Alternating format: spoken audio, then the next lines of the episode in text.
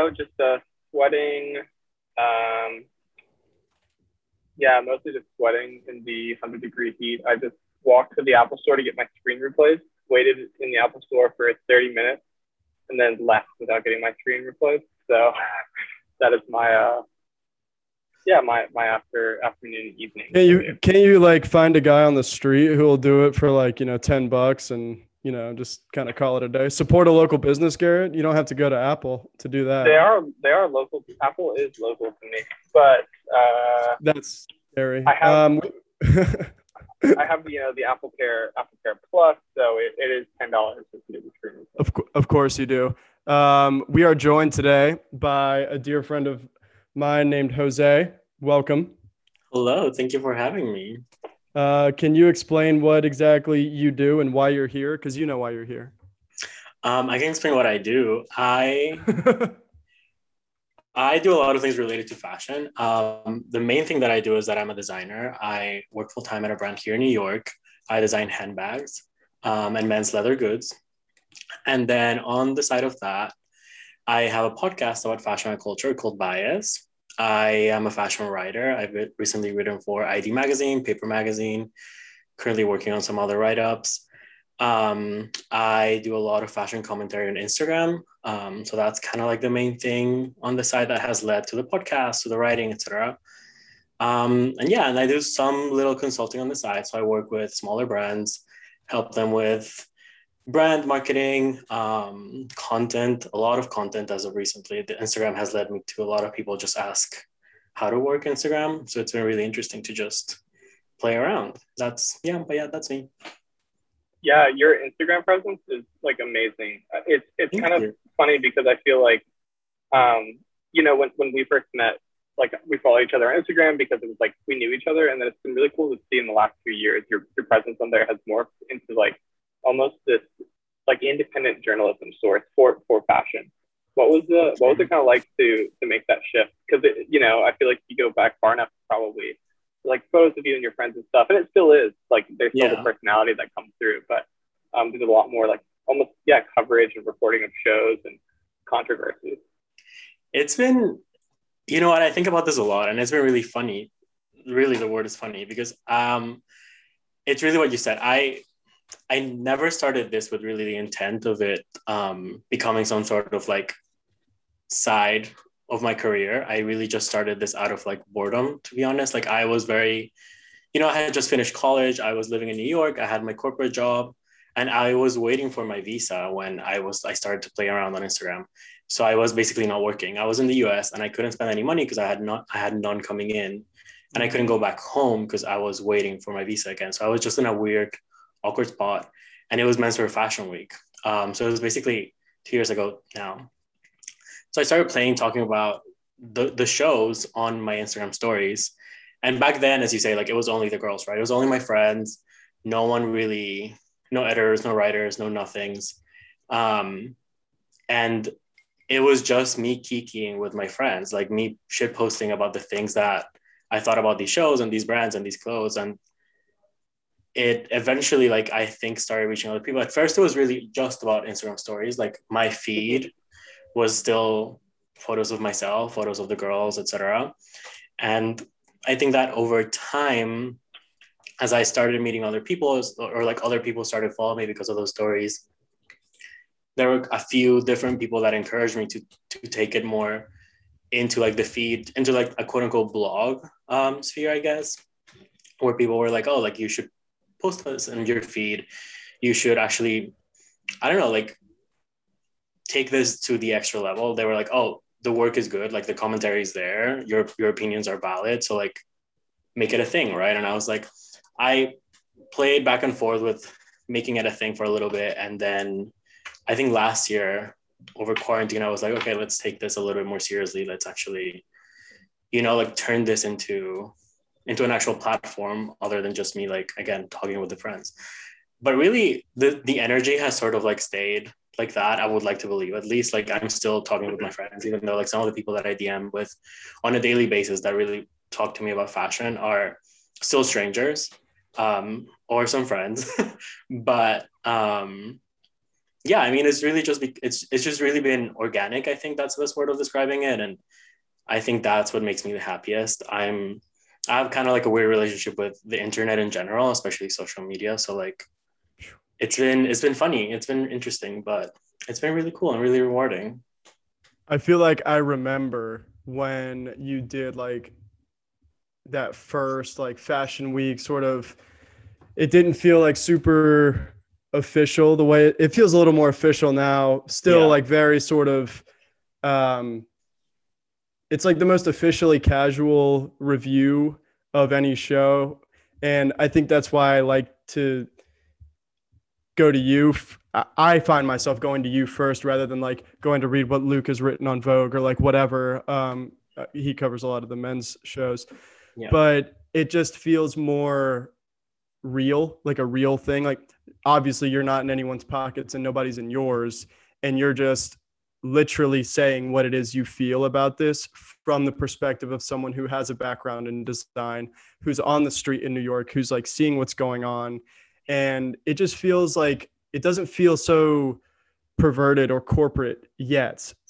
I don't know what your intentions yeah. are I mean I know I speak for myself. Like when I see some like a comma and some zeros, I'm like, yeah, I'll say whatever the fuck you want me to say.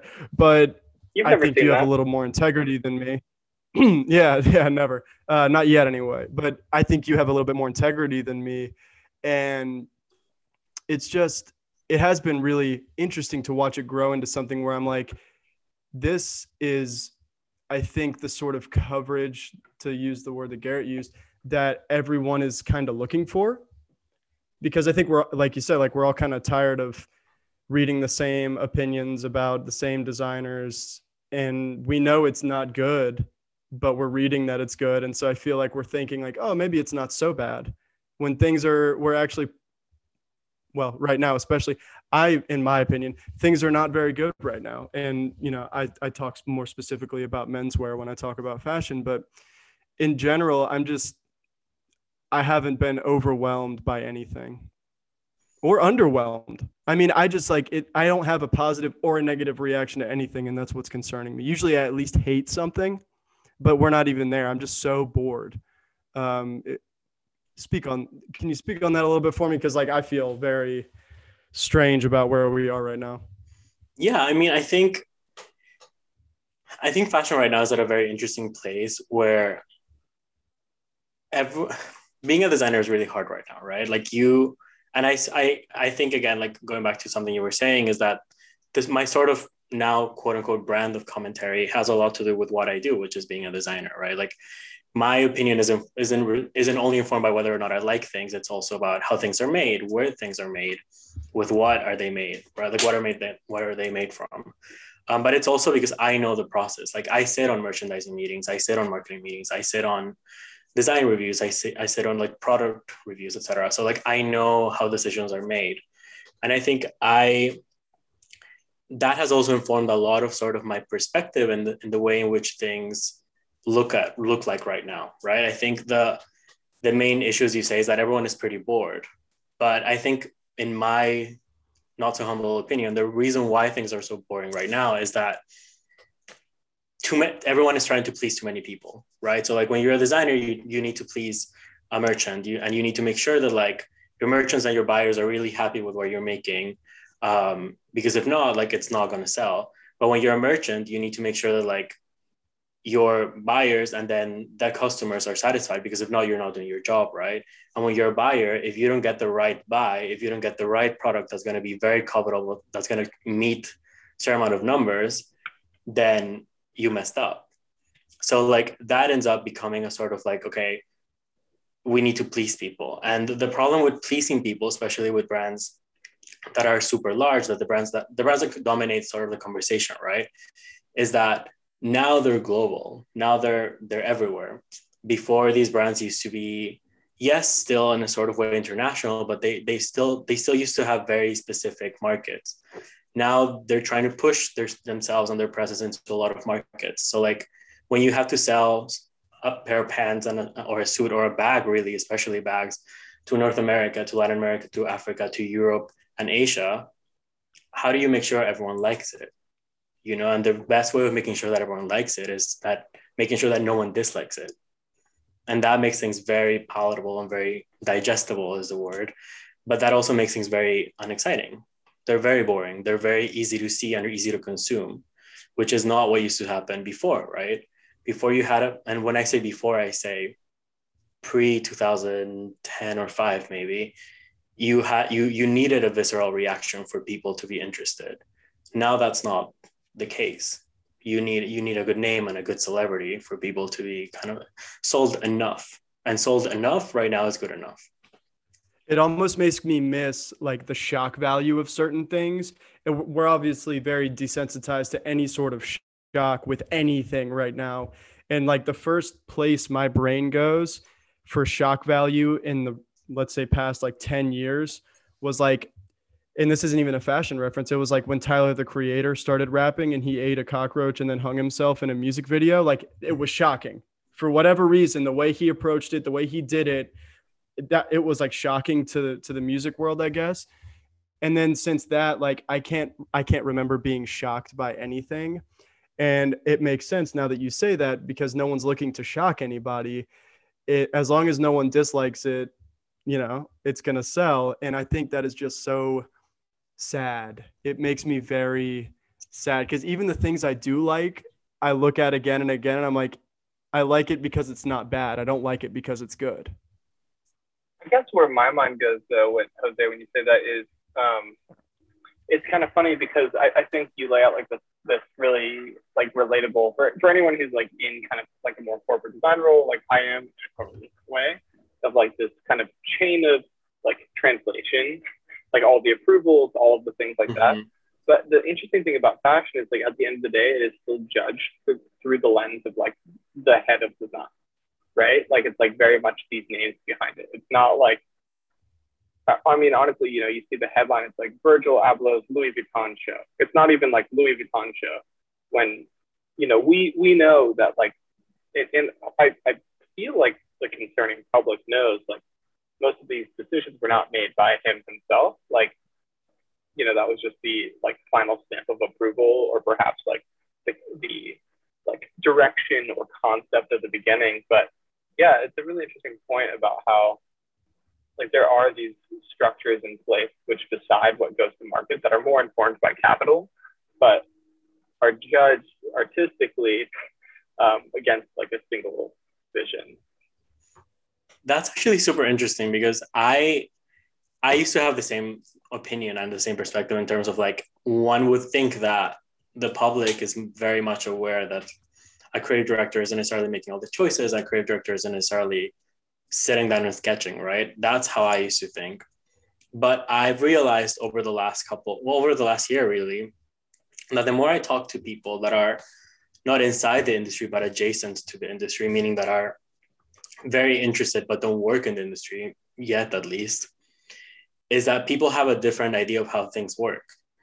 And the reason why is because we are very used to a sort of narrative right? Like when you look at the devil wears prada when you look at the R&I when you look at all of these sort of like cultural canon moments that encapsulate what it's like to work in fashion you see very small teams you see very hands-on bosses you see very um, very small and productive conversations, right? And like people think that that ha- that that is the case within fashion today, when in reality, the bigger the brand and the more zeros after after the name, then then then the more people are making the choices, right? And it's what you're saying, like there it is it is a chain of command, and it's it's it's a lot of hoping for approval. And like i think that's sort of like the main misconception in fashion right now that even when the public and this happens a lot in my dms especially that when a brand when a really big brand like louis vuitton or um i don't know like even celine etc when they when they show things burberry is a good example. Burberry is is the perfect example actually. When they start showing things people are like, oh, why is Riccardo not doing this? Or why is it, why doesn't it look a certain way? Why doesn't it look better? Or why is it new? Why, why is it not new? And I was like, because it's easy when you compare the sort of concept of newness to an emerging designer, right? To an emerging designer who's not selling, to an emerging designer who doesn't, who's not accountable for really a lot of things. and not to say that emerging designers are not accountable. I'm saying that when you show your first season and you're not at a store yet, and you don't have employees yet, that you do not you don't need to make sure that you have at least one hit, right? You can sort of like hope for the best and still be very honest. Versus when you are a brand that's much larger, that doesn't work that way. You have so many people that you're accountable for and responsible for. At the end, you are in a corporation, right? And like you have to make sure that like you're meeting expe- again expectations and you're pleasing people a certain way. So like people tend to think that the reason why these bigger brands are not more um, aggressive or visceral in, in terms of fashion and, and aesthetic and style is because they don't want to. But in reality, is because in most cases you can't. It's not. It's really not as easy.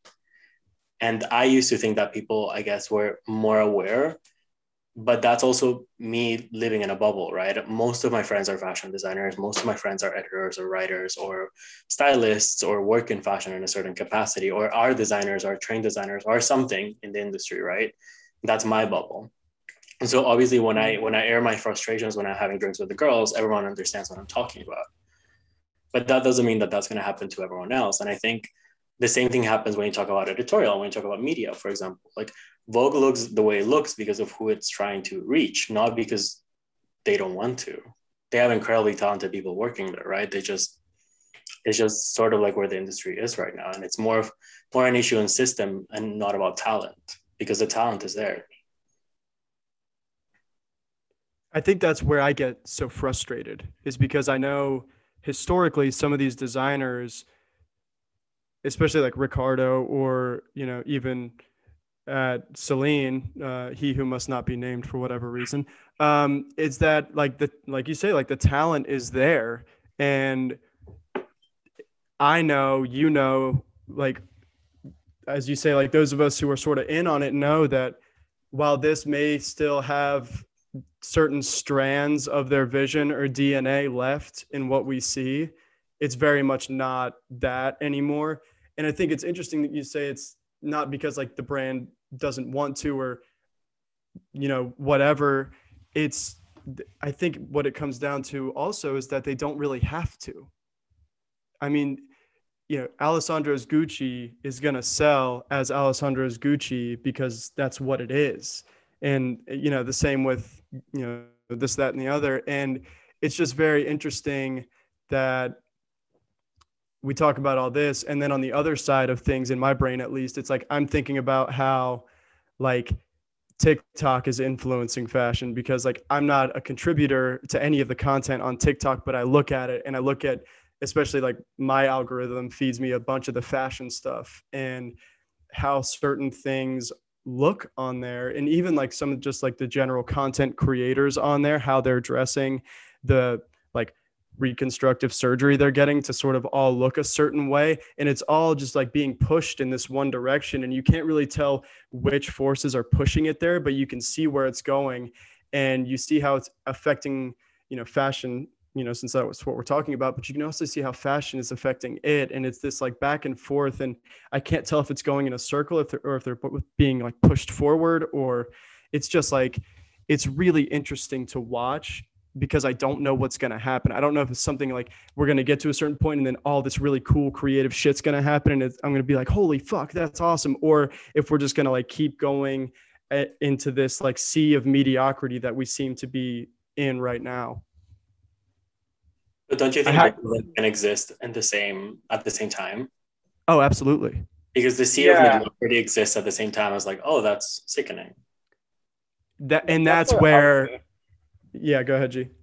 Yeah, no, I, I was gonna say like I, I, I feel like they do exist at the same time, and I think it is about the spaces. Like I think that um, I don't know. Well, I mean, this is a bias in that I don't like the platform, but I think any like fashion on TikTok will always be bad because like it, the the platform, right? Like when I first became aware of it, like the whole um, thing was like people do these someone dances and someone like recreates it someone does like this specific thing and someone recreates it. So it's like this chain of like recreating things. But I think that there there are some really weird and cool trends going on like within subcultures. I think I, at least I feel like I see this more just like being in New York, but it's like there is still like this neighborhood by neighborhood identity like people in Chinatown dress a certain way, people in Bushwick dress a certain way. Um, like you go like you go to Chinatown Lower East Side, it's like everyone is wearing like these insane like Marine Serre, like Collina Strada, like really tight, like Yeah. uh, like tops, and it's in, it, it's insane. It's like the most like the craziest stuff on the runway like is in the streets, but um, yeah, I don't think you'd ever see that on TikTok. But you know what's funny about that is that, and I actually was just talking about this with um, my friend on my podcast episode that came out recently. Um, the subcultures are on TikTok as well.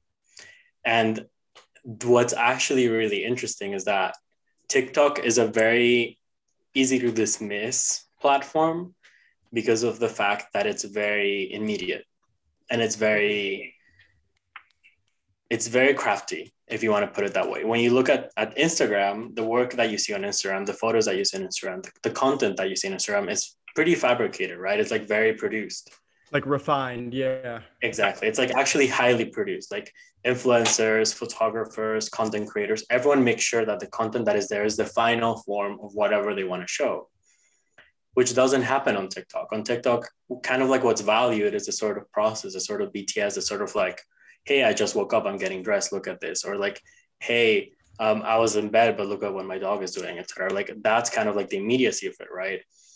Which is why again it, it's easy to dismiss it. But what's very interesting to me is that for example what i see on my tiktok is an amalgamation of a lot of things right?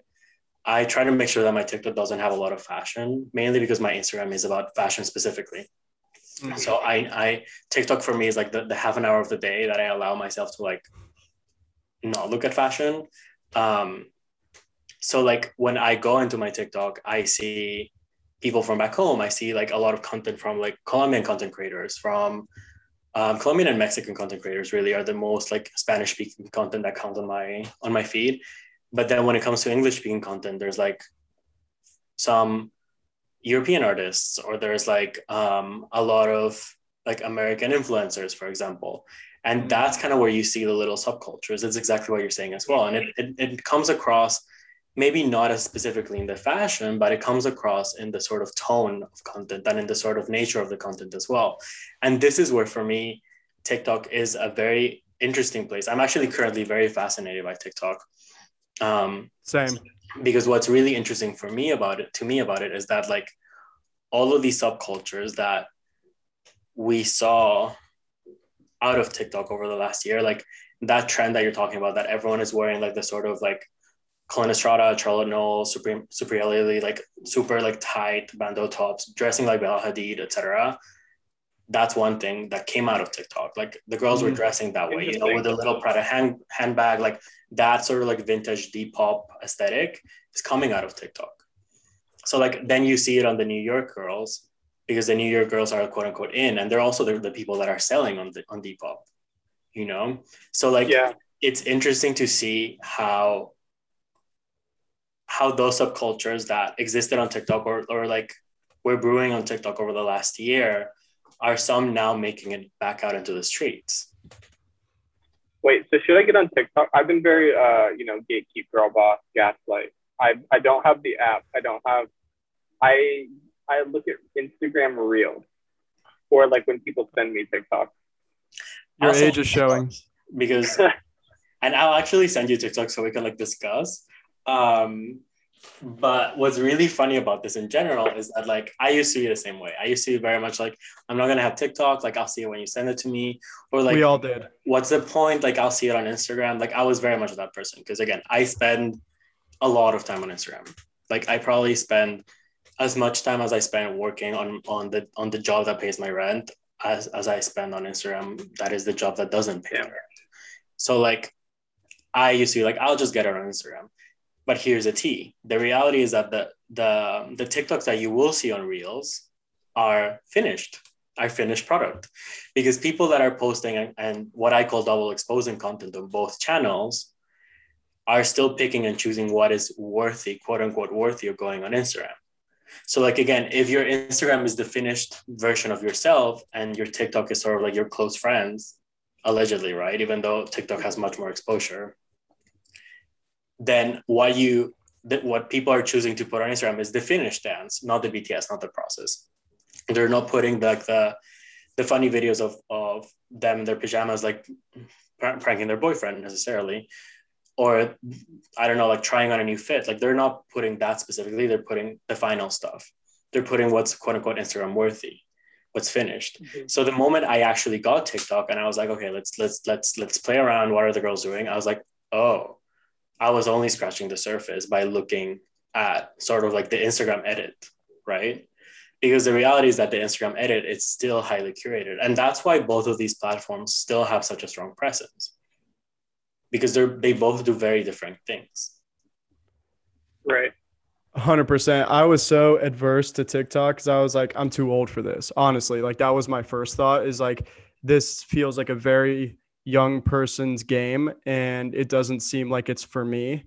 And then I don't know what it is. I think that algorithm is just so goddamn powerful mm. and like it knew within like 2 weeks to show me videos of like vintage cars, tennis players and like dogs. And I was like, what the fuck? I've been on this thing for lit- literally like no time. What would take my Instagram explore page like months to catch up on. This thing has me dialed in, figured out in no time. And it's like, it's really crazy how it can suck you in if you're not careful. Cause like I find, I don't know if you guys experience this, I find it hard to get sucked in to Instagram content because I, I can't get except mine, right? Except mine. Only yours. Yours is the only one that you're probably the only reason I still have Instagram, to be honest. Um, but it's just like I I find myself opening and then immediately shutting Instagram so often. Whereas if if like I'm lying in bed and I open TikTok, oh, it's over. there's an hour at least gone. But what that's why TikTok has the sort of like announcements. I don't know. They never pop up on me because like I made a promise to myself that I would never spend more than half an hour on TikTok. You're very um, brave. And so far, I've been like pretty good about it. But my friends keep sending me screenshots of like they get a video once you're like an hour in that's like, oh, you should yep. take a break, which yep. I think is hilarious, right? But like the reality is that, and I think it's funny also that people are looking at TikTok like it's new, right? Like we we had Vine, mm-hmm. we had YouTube, we had YouTube at the beginning of it, yep. we had Instagram at the beginning of it, and like it they all started in like very similar ways, right? Like at 1st you mm-hmm. you're like, oh, I'm not gonna join that, like that's not for me. And then it was like, oh, I watched one, and then it was like you fall and this is what happens. You you get pretty convinced by the one content creator. There's always that one person that you find that you're like oh should i? Should i watch this? Like should i engage with this? And that's what's been happening with tiktok. And that's why tiktok right now dominates so much of the conversation because it's really not only about fashion or pop culture or whatever but you look at music, like a lot of the music that is dominating sort of like the mainstream conversation is very popular on TikTok. You know, a lot of, and there's dances for it, and it goes like Olivia Rodrigo is a perfect example of that, right? Like it's a quote unquote trend. It's a trending thing, and that happens and and and ripples around so many things. Like, do you really think that either of us would know who Olivia Rodrigo is, who stars on High School Musical, the series on Disney Plus? Like I, I I'm young, but I'm not that young. I would never have listened to that album. I would never have listened if it was not on TikTok, exactly. honestly. And the reality is that maybe if like TikTok didn't dominate so much of the conversation, she wouldn't be as famous or popular right now either. Because you you can say like a lot of people say I'm too old for TikTok, but like no one really is. My mom is on TikTok. My mom loves TikTok. Mm-hmm. She spends so much time on TikTok as well. She sends me the funny shit in the world, right? But she's also exposed to a lot of things. But it's funny because now 17 year olds, 25 year olds, 30 and 35, and, so on are exposed to similar content depending on your interest. So if you're on Instagram and you're liking photos of vintage cars, or you're texting your dad about your vintage car, or whatever you're doing about vintage cars, the content will show up. It doesn't matter if you are a 20 year old, a 25 year old, 45 year old, the content will show up because it's an algorithm. It doesn't, mm-hmm. it doesn't matter like it, it's more about the conversations that you're having or what you what you quote unquote wanted to show you which is why it's so addictive but the reason why i find it so interesting is because the three of us can be interested in very different things but if we have one thing in common then we can find the same video mm-hmm. I should give it a try. I don't know. I guess part see, this is what happens. Yep. See, well, no, but I'm still hesitant, and part of the reason why is like, I don't know. I, the thing that I don't like about it, I, I don't feel like I'm too old for it. I feel like a, a lot of people in our age group are power users, whether or not they'll admit it or not. Mm-hmm. But I mm-hmm. don't. I, I'm most hesitant about like the fact that it incentivizes like this like replication or like I, like I think what like what we're circling around is like there's lots of trends that start in TikTok, and yeah. like there are trends exist because multiple people do them, right? So like mm-hmm. trends are cycling faster and faster. I think as a result of this, I don't know. I kind of like I don't really care. One like maybe that's just because this is more of like an age thing. I guess I feel like I've like arrived at those types of things. Um, and also I I don't really like I'd rather go and see the heavily produced, like the like you say, the final content. Like I think I would rather see that. So I don't know. I think that that comes down to what you value. You know, I think you value a finished product more personally, if I can speak on your behalf. Um, and that's, you know, I'm not like attempting to to chastise anyone for that uh, because I'm a slut for a finished product. You know, I love a good like influencer photo. It's the reason I still follow some of the Kardashian Jenners, like you know, so on and so forth. Like there's there's merit to that kind of content, and it's why a lot of us are still on Instagram. Like, but on the other hand, I think the reason we all still are into stuff like TikTok or even you know YouTube, if you want to take it there, yeah. is because of like like you say jose like the the behind the scenes sort of like it's that raw content that you don't really see because even the quote unquote like raw style content you see on instagram has been through that uh, like filtration that somebody put it through to get it to to use your phrase like instagram worthy. And that's become like our standard. It's not even like editorial worthy speaking in terms of fashion or anything like that. Like is it worthy enough to go on instagram? If so then that's the end all be all. I mean it's where i see it's where i see everything first. Either well i see everything on instagram second because it was usually on twitter first twitter is where yeah. i go for everything i mean twitter twitter is I find I find it so interesting that Twitter is the one that's been running for the longest time, but it's a more niche one today. Um, but for me, it'll always be the the Twitter is the one. But um, what I actually find really interesting about what you just said is that the main reason I have a lot, obviously, a lot of conversations about Instagram, right? A lot of conversations about Instagram content. It's interesting because half of the people that I talk to feel the same way as you. People are like, "Oh no, I love Instagram," because as Gary was saying, like I like the finished product. I like gravitate towards kind of like the and I hate this word, the curated version of things, right? The other half of them are I don't use Instagram anymore because it's too finished, it's too boring, it's too mm. it's too again curated, right? Mm-hmm. Which is again why and this duality, this sort of like binary is why both of them are so popular. Because the girls that are still attracted to the finished product and that still want the sort of again curation of content still gravitate towards instagram versus the people that actually don't want that anymore and just want to be entertained in a different way gravitate towards tiktok. And then there's people that are in between that are just bored and like myself for example. Like i go into instagram and i look i scroll down like five times and then i only really look at stories but even when i'm looking at stories i'm like Instagram for me has become some sort of like a creative LinkedIn, right? Where I like go in and now I have things to do when I go into Instagram. Like before, all I had to do when I went into Instagram is be entertained by my friends, right? All I had to do was go in and be like, okay, what is Garrett doing? What is Keller doing? What is so and so and so and so and so. And once I did that, I was like, cute, you know, or like, I don't know, it was like 1 a.m. Like, let me go into Instagram and like flirt with some boys, right? That's all I had to do. Versus now, when I go into Instagram, I, I have to sit down and like reply to my DMs. I have to sit down. I usually have something to post. Like the reason why I open the app is because I need to post something. So like my my sort of Instagram experience has changed a lot in terms of like now I'm not there for the content. I'm there to to sort of like deliver something, right? Once you see those once you see those blue checks in your DMs, everything changes. yeah. And yeah.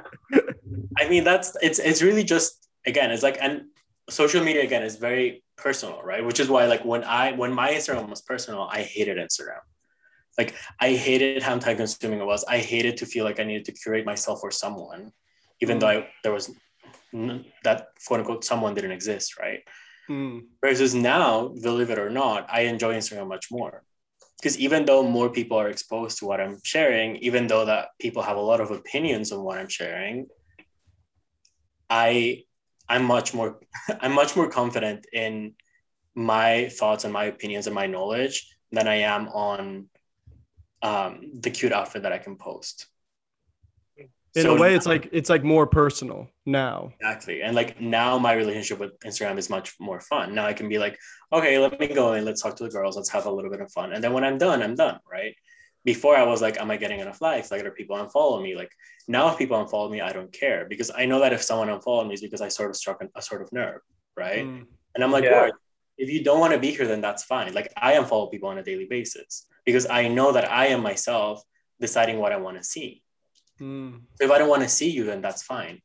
Right. But before, when the photos were all mine, I know of my face, I took it personally because I was like, what do you mean you don't want to see my face?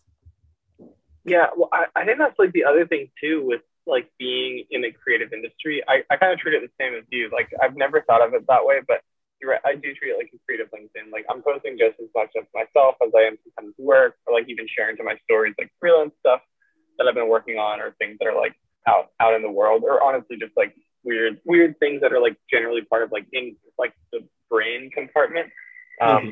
like a creative exercise. But when I think of people like, um, so like my sister is, is a good example. She is like a, a really talented like psychology researcher. Um, she like doesn't work in a creative industry. Like if I see her scrolling through Instagram, it's literally just group photo after group photo, couple photo, like it's all photos of people. And if I open up and scroll mine, like it's very rarely people. It's like restaurants or food or like uh like a detail on like an outfit or even clothes on a mannequin. Like it's it's so rarely like a, a photo. And I guess maybe I think in some ways I feel kind of lucky. Like I, I yeah, I think you're right. Like I would hate it if it was all personal.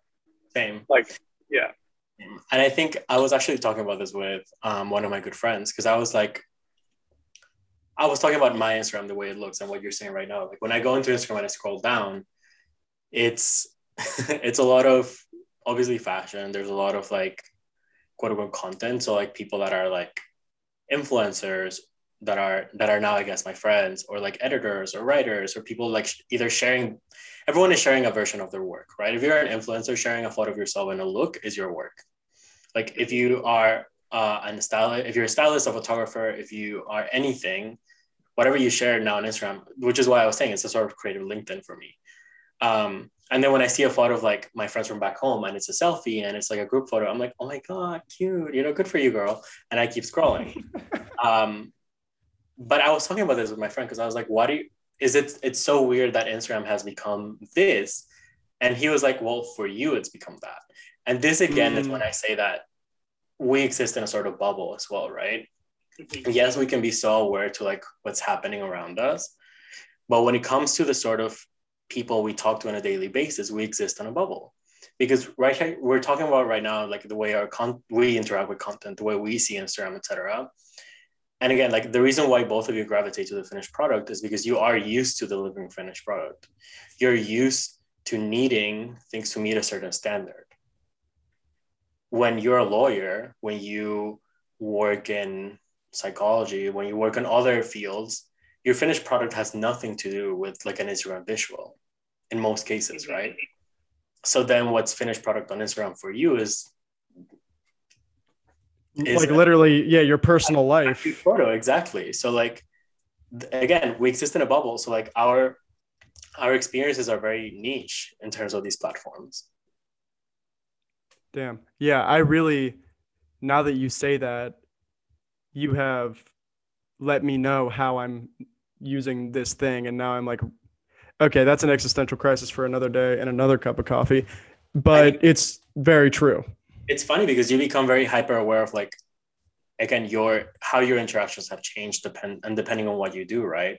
And again i think it's really hilarious like when i talk to my dad and my dad is like he's like, oh, what are you doing? I'm like, oh, I'm writing an article. He's like, what's your article about? And I was like, oh, I'm writing for whatever piece, and it's about um, the high fashion Twitter Met Gala. And he's like, what is that?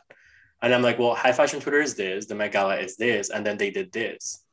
And he's like, oh, interesting. And then he's like, what else? What else do you do you do you do at work? And then I like tell him about my meetings, right? And it's like, oh, we have product review and then merchant. He's like, you really talk about this kind of stuff all day long with everyone you talk to. And I was like, yes. And yes, I, I do. I understand how bizarre that is. I understand that I can spend an afternoon talking about someone about a jacket, and it it's it's actually hilarious.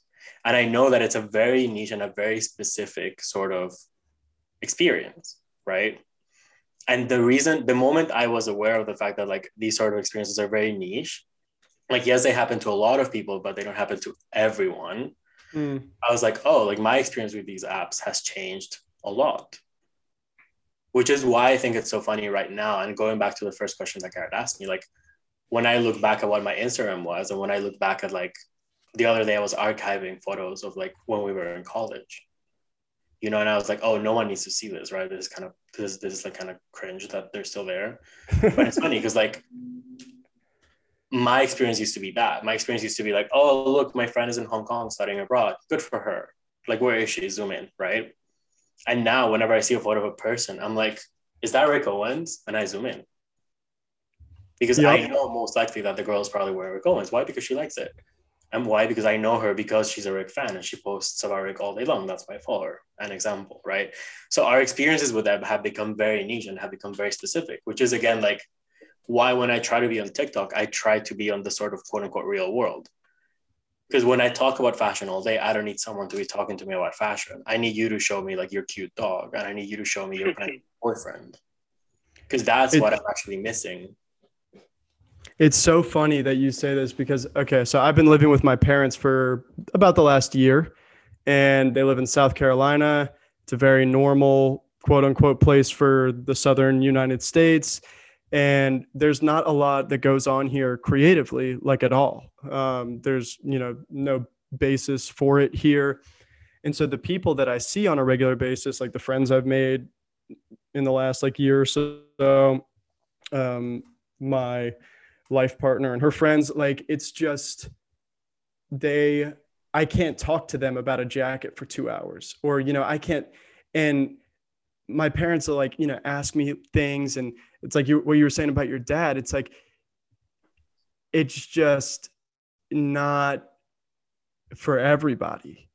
And i i had come out of the the bubble of school and come right back to my hometown.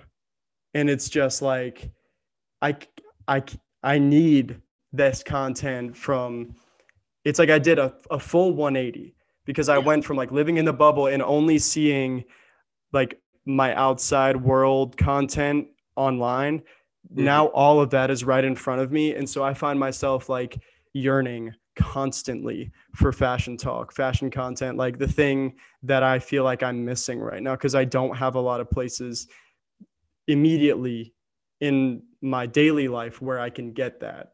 Like I just I don't because even like my mom's into fashion, right? You know, like a yeah. mother would be. And I'll give her this that she's more aware and she knows a lot more about fashion than the typical mother. Hats off to myself for that. But still, it's it to kind of circle all the way back to what we were talking about before. It's like someone who's not even really adjacent to the industry would have no way of knowing why things are the way they are right now and she sees something she likes it. She knows why she likes it. She knows that's a good fabric. She knows this is a good cut for her. That's a nice design detail but really nothing past that. So it's like it's another level deep but it's not all the way in. And it's just it's really interesting to to kind of observe how honestly like this whole last year has been me observing how normal people live their lives and realizing wow okay this is not what i've been living in for the past like five years of my life um, but you know to kind of do another circle back garrett brought up something interesting that hasn't left my mind about trends and what we see on like tiktok instagram in person. Like you guys are in New York, you see a lot Mhm. that's going on right now. I'm in South Carolina. These people are still like, you know, five years back generously, maybe more. And it's funny because you'll see certain things. Like you'll see, as weird as it sounds, like you'll see a brand new Rolls Royce in a Gucci bag here and there. But it's still like, to use this like TikTok word, it still like reads as like cheugy, or it's like, it's like, it's still off center. It's not all the way up to speed. And so by falling short, it looks like way behind. And it's so strange to me because like I probably look like an alien when I go out to eat here or whatever. You know, it's I have my like pointed Celine mules on and a pair of like Carhartt pants and then a, a I have like this like long leather kimono style jacket and like I probably look like like the joke I get the most is like, oh, did you just come from a funeral? And it's like, you know, it's like people here they still wear you know camo and just like or like vineyard vines polos and shorts and it's just very it's almost like the people here are blissfully unaware of what's going on in the rest of the world and that's really interesting to me to be living in a different bubble it's like i went from one bubble to another and but seeing how trends affect this place has been really interesting It's funny you say that because I live in two bubbles. I live in, in New York and I'm going to the places where I see these things. So then the neighborhood I live in, Park Slope, is totally immune from all of these. It is like people that wear like, I I don't even know how to describe it. It's like kind of like shitty hippie, I guess is the best way to describe it. Like, um, it's like in some ways, like you look at people and be like, oh, did they listen to Throwing Fits because everyone is wearing Birkenstocks? But then you realize like they've been wearing that same pair of Birkenstocks for a decade.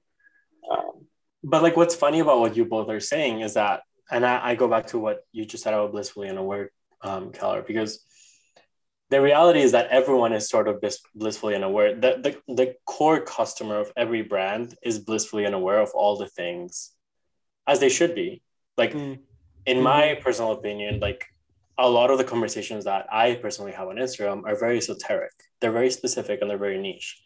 When I talk about a brand today, 2021, referencing Phoebe Philo Celine, stuff that was out a decade ago, this is about me talking about this, and this is me talking with the girls about it, and we can all have a certain opinion about it.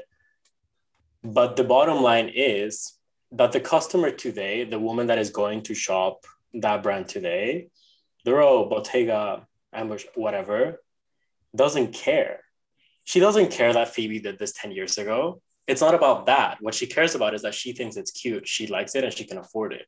it's right in front of her right now yeah Exactly. And the reality is that if you like your Vineyard Vines polo shirt, what are you going to do? You're going to go get it. Because what? That's how this works. Now, we have a different relationship with this because we have different knowledge. And just as a lot of people have different specific knowledges of other things. You know, I don't know any, I know we were talking about this earlier. I don't know anything about wine. I don't care to know anything about wine. I love when someone knows about it because I don't have to make a decision. Same thing with beers.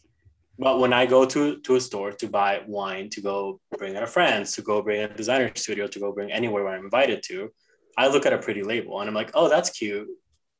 Let's go, you know? same So, like, especially because i'm sober Yeah, I, I, I know a lot about wine, but I still do that. Like, I'm like, okay, I know what I want. I want a chilled red from this region. And then I'm like, which one of those has the best label? But see like and that's that's also the thing. Like the more you know about something the more sort of specific you can be about it and the more of a snob you can be about it as well. Like i can be very snobbish in terms of fashion. I like my pants a certain way. I like things to fit me a certain way. And whether it's uniqlo or jw anderson it has to fit me a certain way. And in most cases it's most likely to be uniqlo than jw anderson because i don't, I don't get paid enough to live in jw anderson you know but the bottom line is that I get to be snobbish about the things that I know about and like about. The same mm. way other people with different hobbies or passions get to be snobbish about the same thing. We're all customers of something. We're all consuming something. We just all live and we just all have different perspectives with different product. So the way I am with fashion, I'm not with everything else. The way Garrett is with wine is not he is not the way he is with everything else. Some things you just like and something you just want to buy. And that has to be fine, which goes back to what we are talking about earlier in terms of brands.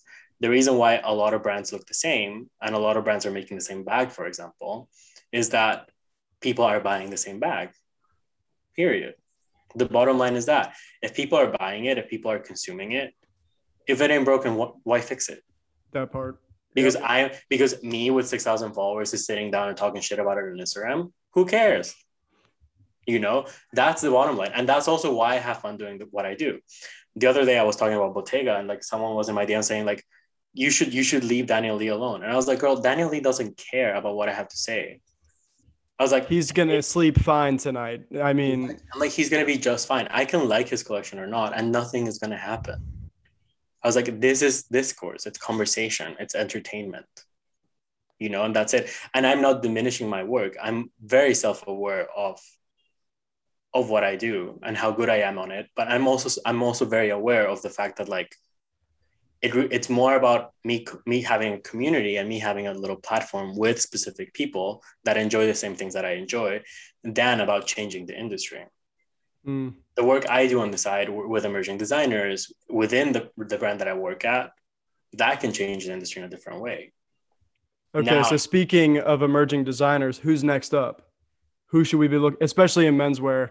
Who? Because I'm seeing like I see some stuff that has potential, but I want to know from you, like, a where's menswear in your opinion going, and who's taking it there? I think this is really funny because I knew you were going to ask me this question. I knew you were going to ask me like where's menswear going, or you were going to ask me what menswear is for me. Um, and I think the best way of answering this is that like the people today defining menswear are not designers; they're merchants. The people today designing what goes into a men's store are not the designers designing it, mm-hmm. are the merchandisers putting it on the store. Which means that when you look at the people defining menswear, you don't necessarily need to look at designers, you need to look at customers. Sorry, there's a motorcycle. Um, you need to look at customers. You need to look at the way people are dressing. You know, and that's it's like what are people wearing? You know, is it about proportion? Sure, it's mainly about proportion today, right? So, like, what designers totally. have, are, are defining proportion? Like Hed Mayner, for example, is a mm-hmm. designer right now that is working a lot with proportion. I'm a huge fan. On one corner, there's that, right? But like, what happens when you're talking about knits, for example, when you're talking about knitwear, when you're talking about like, what are the the Brooklyn, the Bushwick gays wearing two three dollar bill to like celebrate Pride? They're wearing a tank top. They're not wearing a three piece suit. What is the tank top? It's Kingsley. Why? Because it has interesting cuts and it references Helmut Lang. It's Phlemuns. But why? Because James is really talented at knits and he knows how to cut for the body. So like those are the the more specific niche designers that I talk about because it's really more about how the customer interacts with your pieces than what you're designing. Which is why going back into like what how TikTok has an influence with fashion, it's really interesting to me to see, for example, this season, menswear looks incredibly gay. You know, when you look at Fendi, like mm-hmm. doing crop oh my tops, God, yeah. jackets and like waist chains, you know, when you look at like Prada and Ralph and like do again crop tops and tiny little shorts and like um skirts and whatever. I'm like, girl, like who who is influencing this? You know, exactly. Where people. Why? Because they are dominating the conversation in terms of where they are and where are they TikTok? Where are they the most visible? Social media. Mm. So it's very interesting. And again, it's like Lil Nas X, Sivan. Like the customer right now is the one that's designing deciding, sorry, not designing. So obviously now designers have a choice and have a lot of a voice, but really what what drives the next thing, the next big thing is how people dress.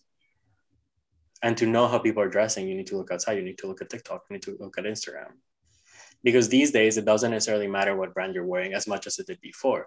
Obviously, there's still a lot of hype and there's still a lot of hype around specific names, right? but when you again when you look at Depop or when you look at thrifting all of that culture about, around that is really just styling is how how you're styling yourself based on what you look at yeah i mean it i wholeheartedly agree with you that the conversation now is so much i mean even when i was like you know at billy reid all of like our boards on the wall for the collection we were working on they had fabric swatches on them, and then they had like street style photos of you know like Billy's trip to Copenhagen or the last time he was in LA, and it was like half of our silhouettes were redrawn and redesigned based on these like street style photos, and then like superimposing the fabric underneath them for our design meetings. And this was you know like two years ago that that was happening. And so it when you say that it makes sense that it really is like about looking out like literally going outside seeing what's happening. And it like absolutely that's why fashion is you know so gay right now and especially menswear.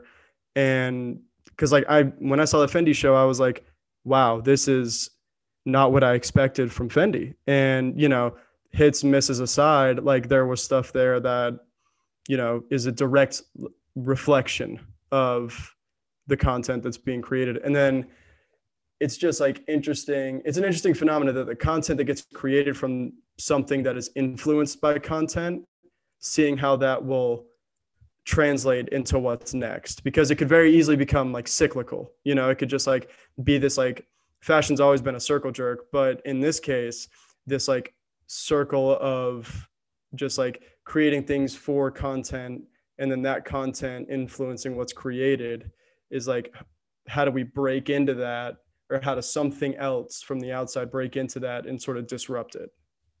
But the question that i have for you now and for both of you really is is it a circle or is it a spiral? Because the reality is that like for us it's very easy to say like oh it's a never ending circle right? Like it starts and it ends in the same place. Mm. but does it start and then like spiral up? Because we think we think things aren't moving. But when you look back things are moving a lot when you look again back into menswear what was dominating the conversation when i was in college versus what dominating the conversation now is very different right? Very, very. when you look five years ago 10 years ago let's look at models. What like models for me are a very interesting way of understanding what's in more than the clothes themselves right? Mm. what is the model look? You know when you look 30 years ago then you look 10 20 years ago and then 10 years ago there's very different things happening in terms of casting so like who right now is dominating the conversation in terms of casting today right like you look at the way demna casts at before Vetements and now Balenciaga, the way Alessandro casts at Gucci, the way brands like Christopher John Rogers are casting, the way brands like Jacques Jacquemus are casting. Like the fact that he wants to cast Bella, Kendall, and Adut on the same show says something about who he wants to dress, you know? so like i do think things are changing and i do think that like things are changing little by little the thing is we're too far in to really be able to appreciate the sort of change i'm not saying that's growth i'm saying it's change because things do look different little by little and like again when you look two years ago a year ago how I was out on runways versus what you look at right now is very different and it's not only because of the pandemic yes, it has a lot to do with it, but it's not only because of the pandemic. It's also because people dress differently. You know, I don't dress the same way I used to dress two years ago. Mm-hmm. You know, neither do you. Yeah, I exactly. vividly remember a very preppy color. Oh, absolutely. You know, like it was not very long ago that I was wearing a lot of color, a lot more collared shirts. Um, and if you Google Keller Corbett, one of the first photos that comes up, he's wearing a navy blazer with a pink rep tie please don't please don't google me um, um I, I don't google myself but i will google you. Um but that's what i'm saying. Like the reality is that things do change. And like things are growing and changing in a very specific way. Like whether or not we would like to realize it is a very different thing. And the reason why again it's hard for us to realize is because we're too far in. Mm you know? So like for me it's very easy to look at a collection and be like oh this is rick owens ss20 who cares?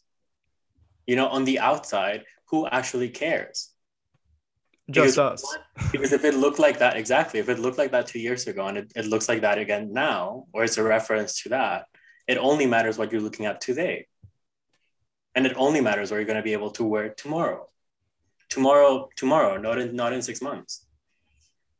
You know but that's also what's growing the conversation because again when and i read this very interesting article that was like um, about returning to school You know, like what are kids dressing now that they return to school? How did you dress before and how you dress now after being exposed to TikTok and all these TikTok subcultures? Things are changing. Fashion is changing. We don't necessarily have to like it, but it's going somewhere. I feel like now that you say it, it's like things are changing, I guess, so quickly that it seems like they're not changing. Like, you know, when a, a like your ceiling fan is moving so fast that it just doesn't look like it's moving. It, it, I think that's what's happening, at least in my brain, the way I'm, you know, looking at things and perceiving things. It's like, yeah, things are just moving so quickly. And I guess that's part of the more generally the TikTok influence is that we're more sprung on immediacy now than we ever have been. Like it's so hard. I feel like it would be an almost impossible task to design a collection, you know, for a year out when things are so dependent on the moment that, you know, we don't necessarily, you really have to focus on staying out ahead of now. And it's, you know, I would, now would be a great time to be a trend forecaster. That's also why it's so hard to be an emerging designer today because like how do you make sure that you're not just off the moment you know how do you make sure that you're not just a trend today? How do you make sure that like what you're doing today is relatable tomorrow? Yeah how do you solidify your place? Or it because it's not it's not solid. It, you have to be fluid. You have to move. You have to yeah. So it's stay it's moving. because again like i mean guy like I, I i'm i'm saying this your way because i think you have a different perspective than than I do specifically. How how are people dressing like in terms of like what you experience when you go outside? Are people dressing differently than they dressed when you first moved to New York? I would like to think so. Yes. Do you oh, dress totally. dress when you were when you first came to New York? Yeah, absolutely. When when I first came to New York, I actually changed the way I dressed when I moved to New York, and I have changed it once again. Like I like did like a hard pivot, like to be like very like I live in Brooklyn, like nothing right, has Brooklyn. a collar mm-hmm. anymore mm-hmm. Yeah, and then I have like kind of landed somewhere back in the middle. Um, See, and it's it's one, it's environment, and two, it's just expanding taste, and it's just growth, right? I I don't dress the same way I used to dress in college at all. One, because now I have more awareness. Now I'm like more aware of other things. Two, because my environment has changed significantly. And three, because my access has changed as well. Now I mm. can afford a lot of things that I used to not be able to afford. Hopefully, in two years, I'll be able to afford even more things, you know? But the bottom line is that, like, a lot of the things I was exposed to before, a lot of the things that I'm exposed to now, I wasn't exposed to before.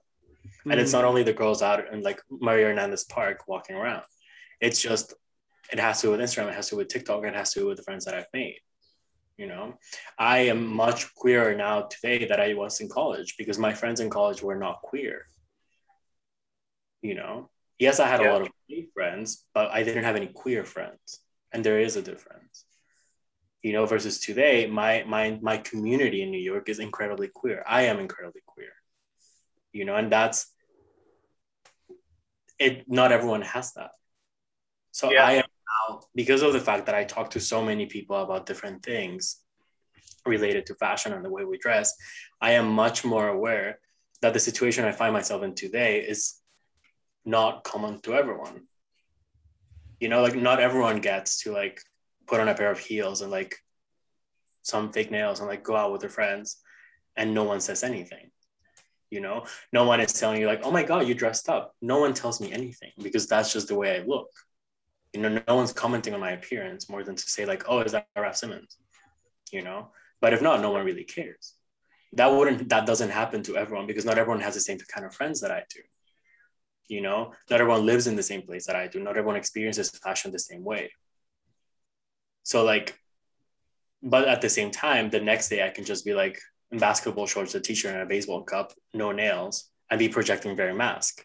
My friends are still not gonna say anything because that is the way we interact with our appearances. That's the way we project our own gender expressions.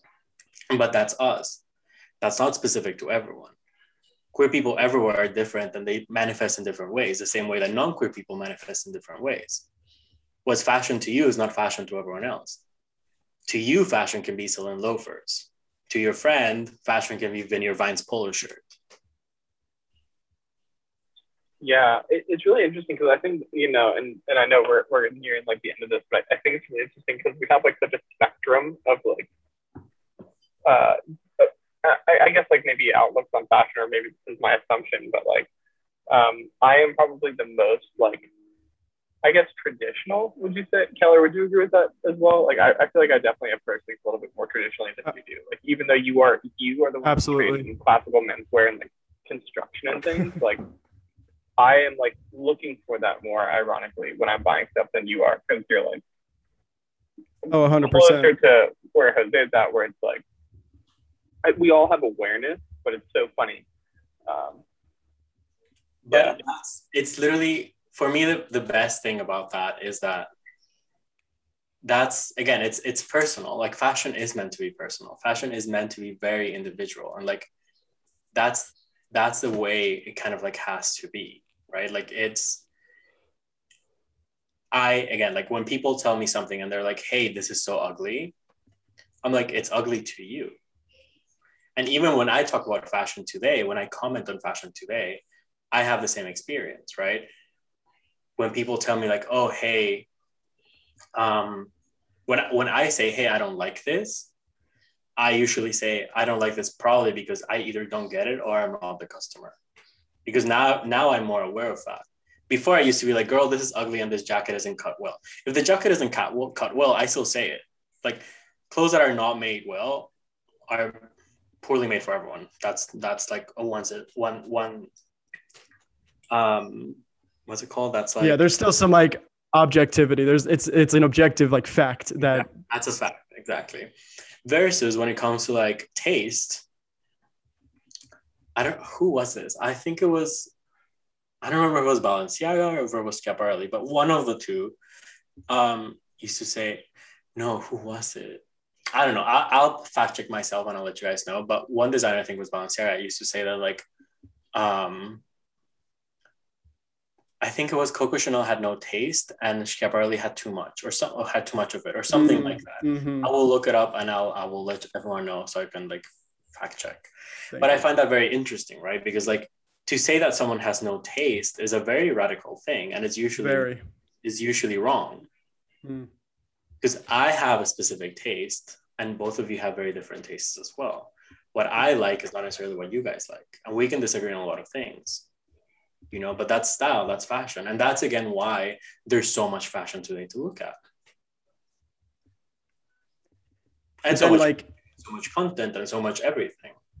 but then on like on the side of that there's also those like general things that are you know objective again like we can all look at um like a vicuña overcoat and we can all say like oh this is beautiful like for what it is and you can give each of us all three of us that coat and it's going to look totally different on garrett on you and on me because of who we are because of how we style it because of you know how we choose to incorporate it if we choose to incorporate it into what we wear.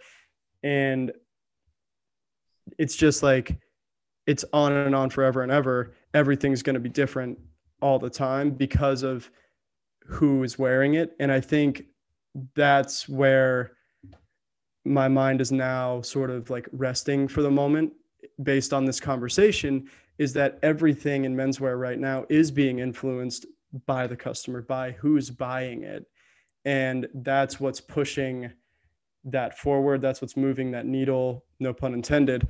But like, it's now like affecting the way I'm like back thinking about even some of the stuff I've like swiped up on that you've posted, Jose, and either talk shit about or agreed with you about or, you know, whatever it was that was said it's like now I'm thinking about that through this like lens of every everything is or most things now are really influenced or customer influenced or buyer or like on the street. It's it's very much organic in that way.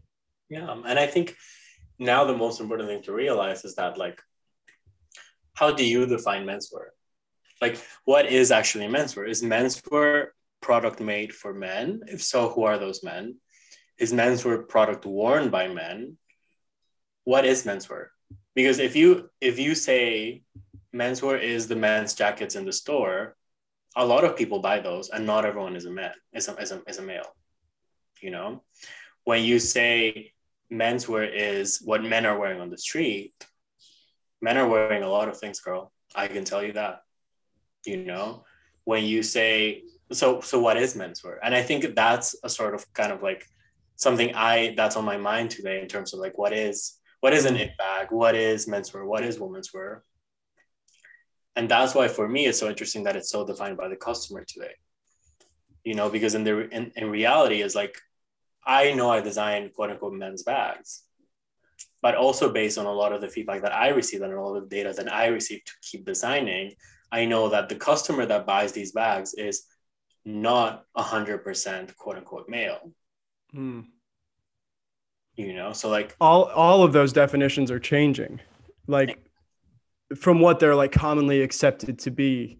You know, because if I were to ask one of my professors uh, back in school what menswear was, they would each probably have give, given me a different answer. And if you ask, you know, any menswear designer what menswear is, they're probably going to give you a different answer versus what I'm going to give you versus what you're going to give me. I mean, I vividly remember um, a panel back when we were in college where uh, Mr. Keller and Mr. Graham Lewis and uh, Professor Lucas were talking about menswear. And it was a very specific and somewhat traditional perspective of what menswear is. Now, today, that idea is, should be at least in the trash can. Oh yeah, my the way I've the way I understand menswear now has very little to do with a lapel and with canvassing and with you know pleated trousers. Like it's it's so separate from that now. That yeah, and it's also because you have evolved in the way in which you dress as well. Absolutely. Garrett, I, I think you, too yeah. that yeah, I was gonna say like I feel like those menswear traditionalists too. Like it's funny, it, it like became such. It was like this. Um, people refer to it as like hashtag menswear. Like at this mm-hmm. point in time when like social media became a thing, there was like this like Mad Men was out and like all and uh, GQ was still run by Adam Rapoport and people wore and Thom Browne was fresh and like mm-hmm. designing clothes for Brooks Brothers and like all of these things playing together like became like the hashtag menswear. And like a lot of that has fizzled out and there's it's kind of like factions. Like there's like these these guys, mostly in Europe and like the UK and like Sweden have like stayed very traditional and will be like dicks and like uh, like very misogynist online and the like they are like policing each other, which is really really funny to watch. Mm-hmm. Um, Speaking of circle jerks, yeah, no, like truly, like they just police each other. Like there are like people like wearing sweatpants everywhere and whatever, which like it, this is nothing wrong, you know, not for me, nothing wrong with it, but. It's funny they're like upset with one another because like they're like the take stitching on each one another's lapel is like a centimeter too wide and like how how dare you do this on a on a two button jacket? Like this is so ivy. Like this should be a three button jacket if you're going to have like this 12 theme. And like all of all of that is kind of still going on in like this much smaller community where i think very briefly and i think this probably overlaps too with like that talk that you're talking about it was probably like 2016 like still in the heyday of this. Like it's mm-hmm. so funny. I think so many people who are caught up in that, Keller, myself, you know, don't know where Graham stands today. Won't speak on on their behalf. Um, but uh, yeah, I, I think like many of us who were there, at least myself, like I took the craft aspect of it and none of the dressing.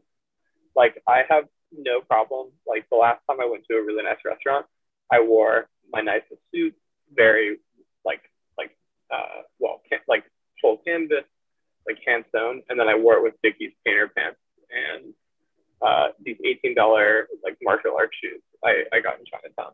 So like I, I don't know. I think it's really interesting too. Like I, personally, I'm glad that I learned all of, all of those things because at least for someone who isn't a fashion designer and who isn't trained, uh, as you both are, to like sew and make these garments, like like I know what to look for, and I'm okay if something is twenty dollars or less. Like I just understand, um, yeah, like where that is, and I think like playing with both together is, is kind of what's fun for me now. And that's also what fashion is. Like we tend to think, and again, like I get a lot of like I post obviously a lot of fashion, right? And I think 80% of the people that reply to those stories are very aware of fashion in a very specific way, right? They they talk about it with a lot of knowledge or with a lot of opinions. Um, versus like the other 20% are people that just really enjoy fashion, really just like it, but don't know anything about it. So like people will ask me and they will say like, oh, do people that wear like long pulling trousers or like big hems mind that they get messed up? Like, do people actually wear this? Or when we're looking at like crop tops or like crop jackets, like, or like, oh, do people actually like dress like this? Like, is this actually something that people like?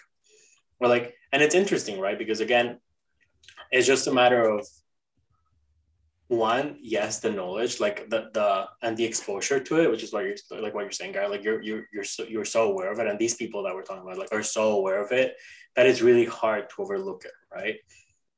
Versus if you're maybe not as aware of it, then you get you have a harder time trying to like understanding when you're faced like front faced with it.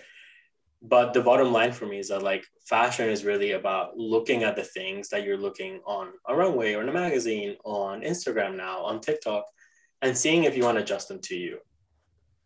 You know, like, and it's what you're saying right now. Like, I, you wear these three things that probably in the past you would have never put together but now you you look at again instagram you look at uh, well you don't look at tiktok. Um, you look at instagram you look at twitter you look at all these things and you're like oh that looks cool. That's interesting. I want to try that. And the next time you get dressed you're either this like actively referencing or very passively referencing something that's in your mind right? But that's really what all of us do. You know like when I used to dress like a twink because I wanted to be a twink. You know, I wanted to be so skinny and I wanted to be like the skinniest little gay and be that girl. I was never that skinny. I'm never going to be that skinny, but I used to dress that way because on Instagram, that's what I was following. That's what I was interested in. That's mm. kind of like, that's what I wanted to project as. When I moved to New York, I wanted to project very masc. I got a bus cut. Um, I like tried to start working on that didn't work out as well. Um, but I dressed a very specific way to like to project a certain way, right? When I started working. And then over time, the more people I met and the more exposed I was to different things, I was like, oh fuck all of this. You know, like this is this is what I am. And like we're gonna be fine with it. And some days I still feel very masc, and some days I feel very femme, and some days I want to be in like the road drag and like wear really big clothes and like tailor them and belt them and whatever. And some days I want to dress like a slut, and some days I just want to wear all black, which is usually my uniform, right? So like it really depends on like one for me what you want to project, but two what what you're influenced in. That's fashion. Like fashion is drag in its purest form. Fashion is costume. So whether you want to give everyone business, whether you want to give everyone casual, that is a costume. You're projecting something. And now that we are so aware and we're so exposed to different projections, we imitate them we reference them constantly. So going back to what we were saying earlier, you two were so into tailoring and hashtag menswear because you were so far deep into that, right? You were looking at all of this. You were looking at all these conversations, all these designers, all these celebrities were dressing a certain way. So obviously, what was on your mind the moment you got dressed was that. You know, when I moved to, to Georgia, uh, when 2016, I was finally openly gay and what I was looking at was a lot of gay men and how they dressed because I wanted to project exactly the same way. I wasn't into hashtag menswear. Why? Because I was into hashtag menswear equals straight heterosexual masc yeah. when I when I was a kid. So I was running away from that actually, the the opposite way. You know, I hated like a jacket. I could never now I love them. I think I look great in them.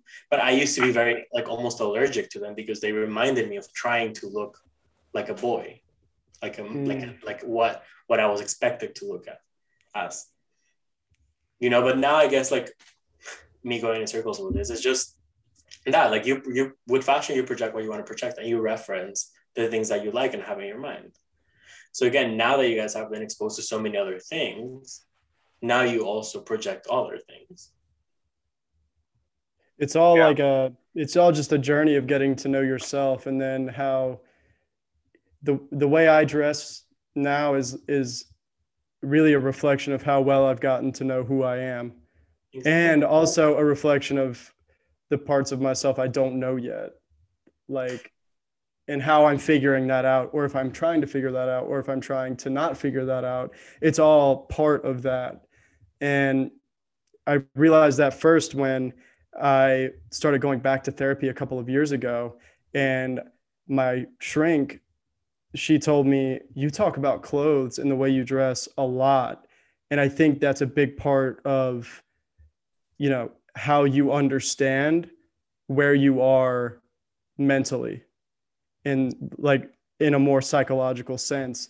And I'd never, I was like, it wasn't ever that deep in my head Mhm. but it absolutely is that deep. And it's also not. Yeah. But at the end of the day, it is. Um, I mean, it's deep for you, and that's again like, for me. Fashion again. I always say this. I think I say this like every every time I talk to someone about fashion, which is a lot. Fashion is drag. So it can be very serious. It can be very deep. It can be very organic. It can be very. It can be an afterthought. It can be costume in the in the best way you need it. But that's really what it is. And it like the bottom line as well is that it has to be fun, because the more pressure you put on yourself, the less fun it is. So if you put pressure to a specific way. If Garrett, you put pressure on yourself that I'm going to this nice restaurant, so I need to project hashtag menswear because that's what I'm supposed to do, you're gonna have a terrible time getting dressed. Yeah. See, see, that's the interesting thing is like now it's, um, and I think like this is maybe in part of like a year of the pandemic or whatever. It's like I almost see it as an opportunity to get dressed. Yeah, Like it's like the context of my neighborhood. Like if I wore, uh, or like when I do, I should say, like wear like um like a blazer around my neighborhood, I'm like sticking out like a sore thumb, or like look like I am like on my way back from like like a an office job uh, from the train. Whereas like uh, if I do go to a nicer restaurant or like something that is like um, it, it's almost like dressing for the occasion. I think that it's fun. Like it is like part of the whole experience for me that I really enjoy. yeah, but So that's it, yeah, so it is drag, right? exactly, that's exactly what I was say. I was like, You're saying dressing for the occasion, girl, and you're dressing to perform. Yeah. that's also very interesting because um, I was actually talking about this with one of my friends, and they are a drag performer, and um, queerness itself at its center is always a sort of performance, right? Because when you are trying to fit into a cis het community, when you're trying to like ap- appear as you're assigned at birth gender, like male for myself, and you're trying to look like you are supposed to look a very preppy boy that goes to Catholic school in Latin America, myself, you perform as that. You know, you learn to perform as that. You learn to speak a certain way because it's it's survival, really. Like that's it.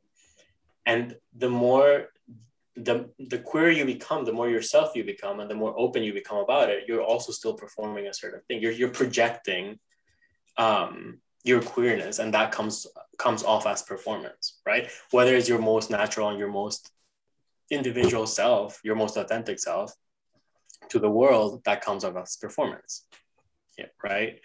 So it's very interesting because, for example, a lot of people don't look at a lot of cis straight people don't look at the way people dress as a sort of costume or as a sort of performance because there's no need to because what you do is you just put on the clothes and then you go outside and no one looks at you twice.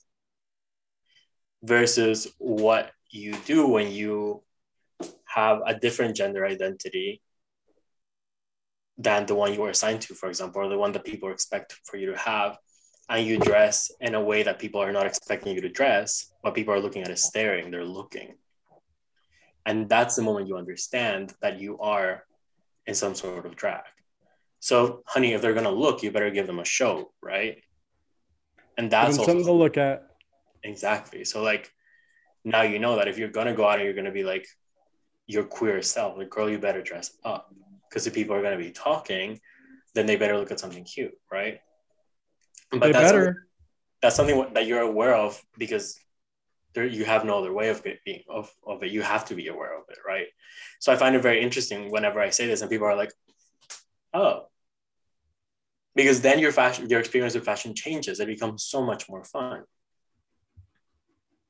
It's just more enjoyable. Even it has to know, be fun. When I go back home and I, I I dress a certain way, and then when I come back to New York, I dress a certain way. But when I go to the office and when I go to an event with my friends, I dress to very specific ways. Now you can say that I have different quote unquote styles, but I it's more about what I want to project. That's just really mm-hmm. the tea. The bottom line is what you want to project, and you have to have fun with it. You you have the more self awareness you have, I think the the funner it is. It's also yeah. always going to be you, exactly. regardless of what you put on, where you go, who you're with. It's still going to be you. Like it's still going to be me, whether I'm wearing like my black suit and a white button down shirt to a wedding or if I'm wearing my like Wrangler cowboy flare like booty pants with my Celine mules to dinner, like it's still me. Bottom line. And I have fun doing both of those things and it shows. But you know what's the funnest thing? And I'm going to ask this both to both of you, uh, especially Garrett do you ever when you're buying something or when you're getting dressed do you still ask yourself or your partner or whoever is this me or when you're buying something you're like oh this is so me i want this. I say this all the time. I actually just said this. I just before logging in i bought a jw anderson sweater that is that wasn't 70% off period. That part? And i was like oh this is so me. And i sent it to my friend and my friend said what? This is so you. And it's funny because even though we know that whatever we're going to wear is us, because the person wearing it is ourselves and it's a choice by ourselves, we still select our drag in a very specific way, mm-hmm. curating a performance, curating the way we want to dress. Jose, you asked this question to both of us purposely because I think Keller and I do this for each other. So any purchase on either direction is like sent to the other other person. Like I, you know, I just just yesterday went and got measured to get like this shirt jacket made um, by this this dude in the Upper West Side. Mm-hmm. And be, even before I got it made, I was like sending Keller fabric samples, or like Keller is like buying like this like Oasis like hat. He's like sending me the link, like, "Yo, what do you think? It's gonna sell out in five minutes." Saying, "Yep, yeah, absolutely, you, you need this." Yeah, and it's it's it's still what we do, but like again, the moment you're aware of it, it just becomes so much more entertaining. Yeah. So bottom line, let's just all have fun. And dress up. Yep. Dress up. And dress up. Even when you're going to work out, you dress up as something. Do you guys work out? Well, I now I do. Uh, we're, because we're getting... all, I, all I did during quarantine was eat, and I didn't even yep. walk to the train. So now I work out, but I was actually talking about this with my friend. I'm like, I have a very interesting relationship with exercise, and because of my the the relationship I have with my like body weight and my body image. But like I started working out because I wanted to lose weight because I wanted to look cute. And then the more I started working out, the less um the less it became about kind of like what I look but how I feel. Mm. I always had a lot of like mental health problems um, in many many different directions. And people we would always tell me like you should work out, and I would always be like, no, I don't want to. I don't have the energy for that. Like I just and that was always me. I very lethargic, barely getting through what I had to do. I always come across as like a very like highly performing person, but I was always dying. Um, and the moment I started working out and the moment I realized that it's done wonders to my mental health, I'm like, oh fuck, can you imagine if I would have yep. covered this five years ago? But still, like I now work out, um, not for two reasons: to feel good, but also because I want to look cute and cropped up. Um, Hot girl summer coming. but yeah, like it's just you. You still dress up. I dress as Sporty Spice, one of the five Spice girls. But I, I need to. I need to send you these these uh yeah these amazing. I got these wool running running shorts that mm-hmm. sent you today. Keller has already seen them, but I know we've already gone way over. But I, I, I love where where we're ending. It's just yeah, dress how you want to dress, project what you want to project. Yeah, I, I love the direction that this conversation went. I feel like more empowered to put on something down tomorrow because I love it. I love it too. Thank you for having me, guys. This was fun. Yeah, th- Jose, thank you so much for joining us. This has been wonderful. Um, tell everyone where they can find you on the internet. this is always funny because I never know how to say my my handle in English. Um, but it's E L, so L, Jose, J O S E, Criales, at El Jose Criales. Um, that's where you can find me everywhere, really, on both my Instagram and my Twitter. And if you want to listen to my podcast, um, you can find the links on my bio. It's called Bias with Jose Criales Unzueta. And we also talk about a lot of fashion, culture, a lot of the things that I've said on here. You can listen to more in depth there. Um, but yeah, that's who I am. Thank you guys for having me. Thank yeah, you so much. Again, Jose. We'll talk to you soon. Later.